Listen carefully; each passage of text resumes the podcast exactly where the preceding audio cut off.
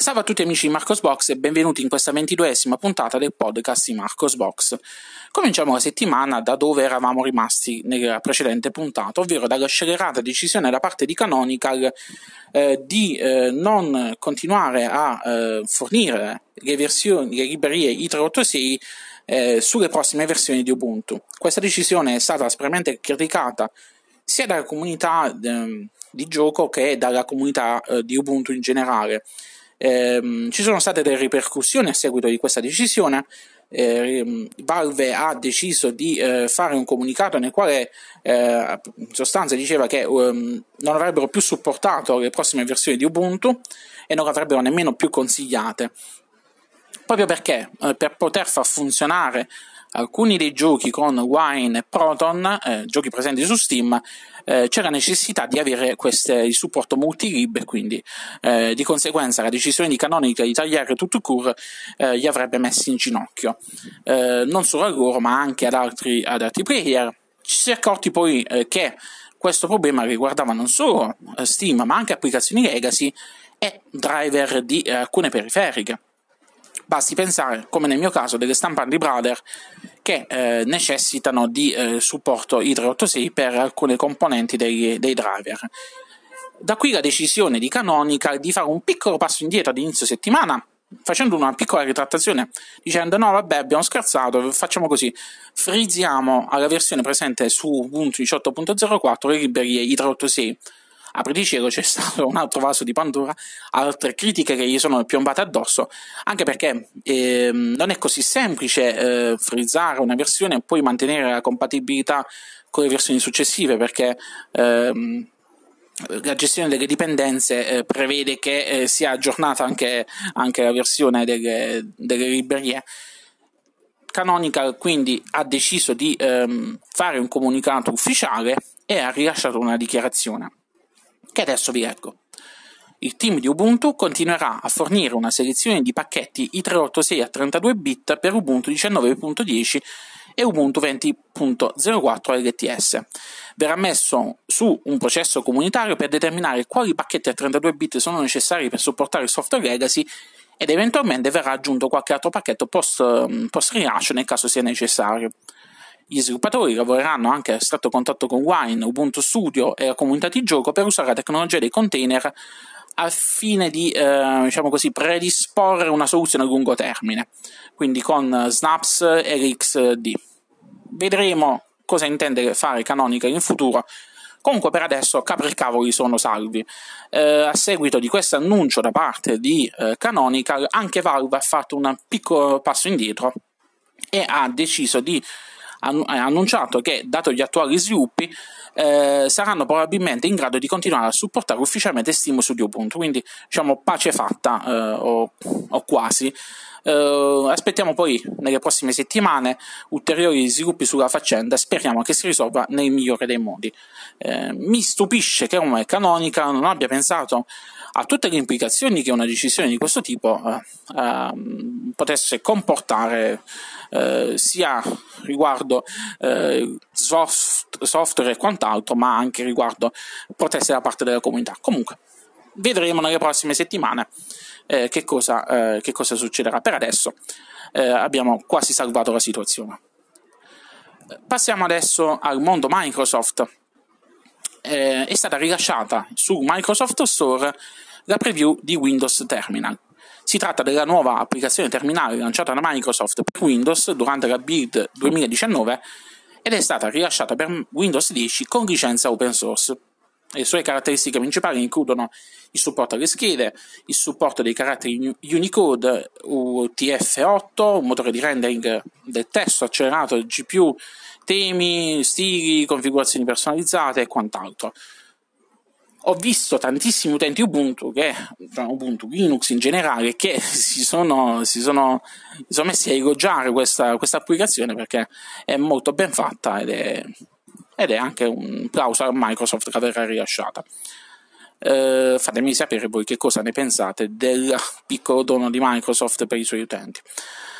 Passiamo adesso a parlare mh, mm, di un annuncio che è stato fatto questa settimana da parte della Raspberry Foundation. È stato annunciato il nuovo Raspberry Pi Model B 4 o 4 Model B come lo volete chiamare. Eh, le specifiche di questa nuova versione includono un nuovo processore un po' più potente, la possibilità di avere ehm, RAM, tagli di ramo di 1, 2 o 4 a seconda del modello, eh, wireless eh, AC a 2,4 e 5 GHz, Bluetooth 5.0, eh, low energy, eh, due porti USB 3.0, due porti USB 2.0, le solite porte che abbiamo, due porte micro HDMI con supporto a 4K eh, a 60. Um, abbiamo per la prima volta una uh, GPU più potente che consente la decodifica a 4K a 60 in H265 eh, e anche la decodifica nativa H264. Um, altre funzionalità, altre cose di questa, di, questa, versione eh, degne di nota è che c'è la possibilità di eseguire flussi video in 4K su due monitor contemporaneamente con la decodifica audio dei video HEVC. Eh, il prezzo, anche in questo caso, il prezzo è in linea con le versioni precedenti, si parte da 35 dollari per il modello base, a cui poi va aggiunto il case, l'alimentatore, la scheda di memoria e ovviamente mouse e tastiera. Eh, ho visto molti utenti eh, che si sono eh, detti interessati a acquistarla anche per, diciamo così, per sostituire il proprio desktop.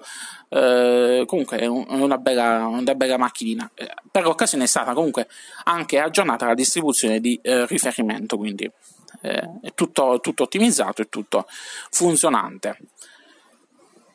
Passiamo poi alle due ultime due cose postate questa settimana. La prima è una recensione di Maglietta Bianca del suo Pixelbook. Qualche settimana fa aveva pubblicato una recensione di Chrome OS mm, su un altro device e, e ha fatto ha deciso di prendere adesso un Pixelbook usato e ha voluto scrivere delle prime impressioni mm, sui primi minuti di utilizzo del Pixelbook, eh, del Pixelbook per cercare di trasmettere a caldo le sue sensazioni che eh, appena, appena aperto e utilizzato. Andatevi a leggere questa sua mini recensione, davvero, davvero interessante. Eh, lui fa anche alcune, alcune, alcune diciamo così, ehm, alcune considerazioni sulla, sulla, possibilità dell'uso quotidiano, su consigliarlo o meno, e quindi eh, andatevela a leggere, è molto bella, molto, eh, molto interessante. Eh, l'ultimo, l'ultimo, post di questa settimana è una um, editoriale, confessione, um, sfogo, come lo volete chiamare, eh, sempre di maglietta bianca, eh, riguardanti il mondo Linux, dal titolo Confessioni di un vecchio Linaro. Eh, lui, eh, Enrico, è um, un utente Linux di vecchia data, ha iniziato con Mandrake, ehm, ha fatto come molti di voi come, come, anche me, eh, tutta la gavetta è passato, cambiato distro, si è trovato nella prima, nella prima parte informatica, quella in cui eh, se qualcosa non andava, semplicemente non andava perché non c'era supporto hardware, ehm, ha visto l'evoluzione, ha visto i fallimenti e i successi di, di, di Canonical, eh, e quindi lui nel suo, sua, nel suo post confessione eh, racconta tutta questa evoluzione e dà il suo punto di vista su, uh, sullo stato attuale, uh, su quello che manca attualmente per potersi imporre e, e fa anche un paragone con Chromebook, con Chrome OS.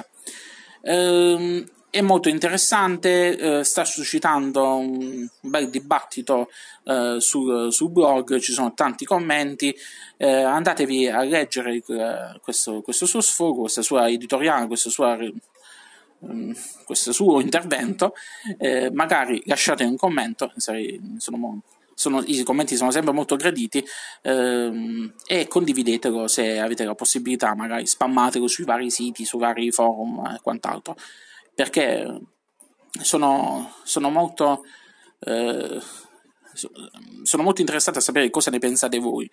Eh, anche perché alcune cose io le condivido. Condivido, condivido per esempio una delle sue frasi che ho evidenziato poi nell'editoriale. Eh, una, una, frase che mi ha colpito molto e che condivido è che eh, lui dice come gruppo non siamo mai stati capaci di mettere il bene della comunità, del progetto, di un ideale davanti anche alle legittime aspettative individuali quindi Linux è il sistema operativo in cui puoi trovare mille mille ruote a metà, ma nessuna ruota finita.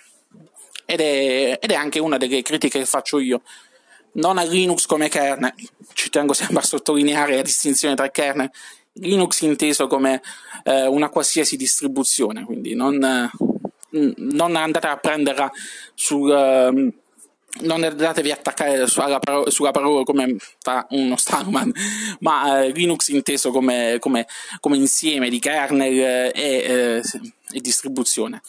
Eh, e comunque eh, condivido, condivido, parte del suo discorso, non condivido per esempio io la parte su Mark perché eh, Mark Shuttleworth eh, ci ha messo del suo, eh, ci ha investito parecchio denaro eh, e quindi lui ci, ci, credeva nel progetto, ci credeva nella possibilità di offrire Linux, di offrire Ubuntu alla massa, tant'è vero che attualmente è anche una distribuzione di riferimento per alcuni, per alcuni produttori come dicevo, alcuni produttori come Dell, come Lenovo, eh, come a, HP, come Acer che hanno rilasciato eh, in passato e che attualmente rilasciano eh, versioni dei propri eh, portatili con Ubuntu. Quindi, diciamo così, gli accordi ci sono stati.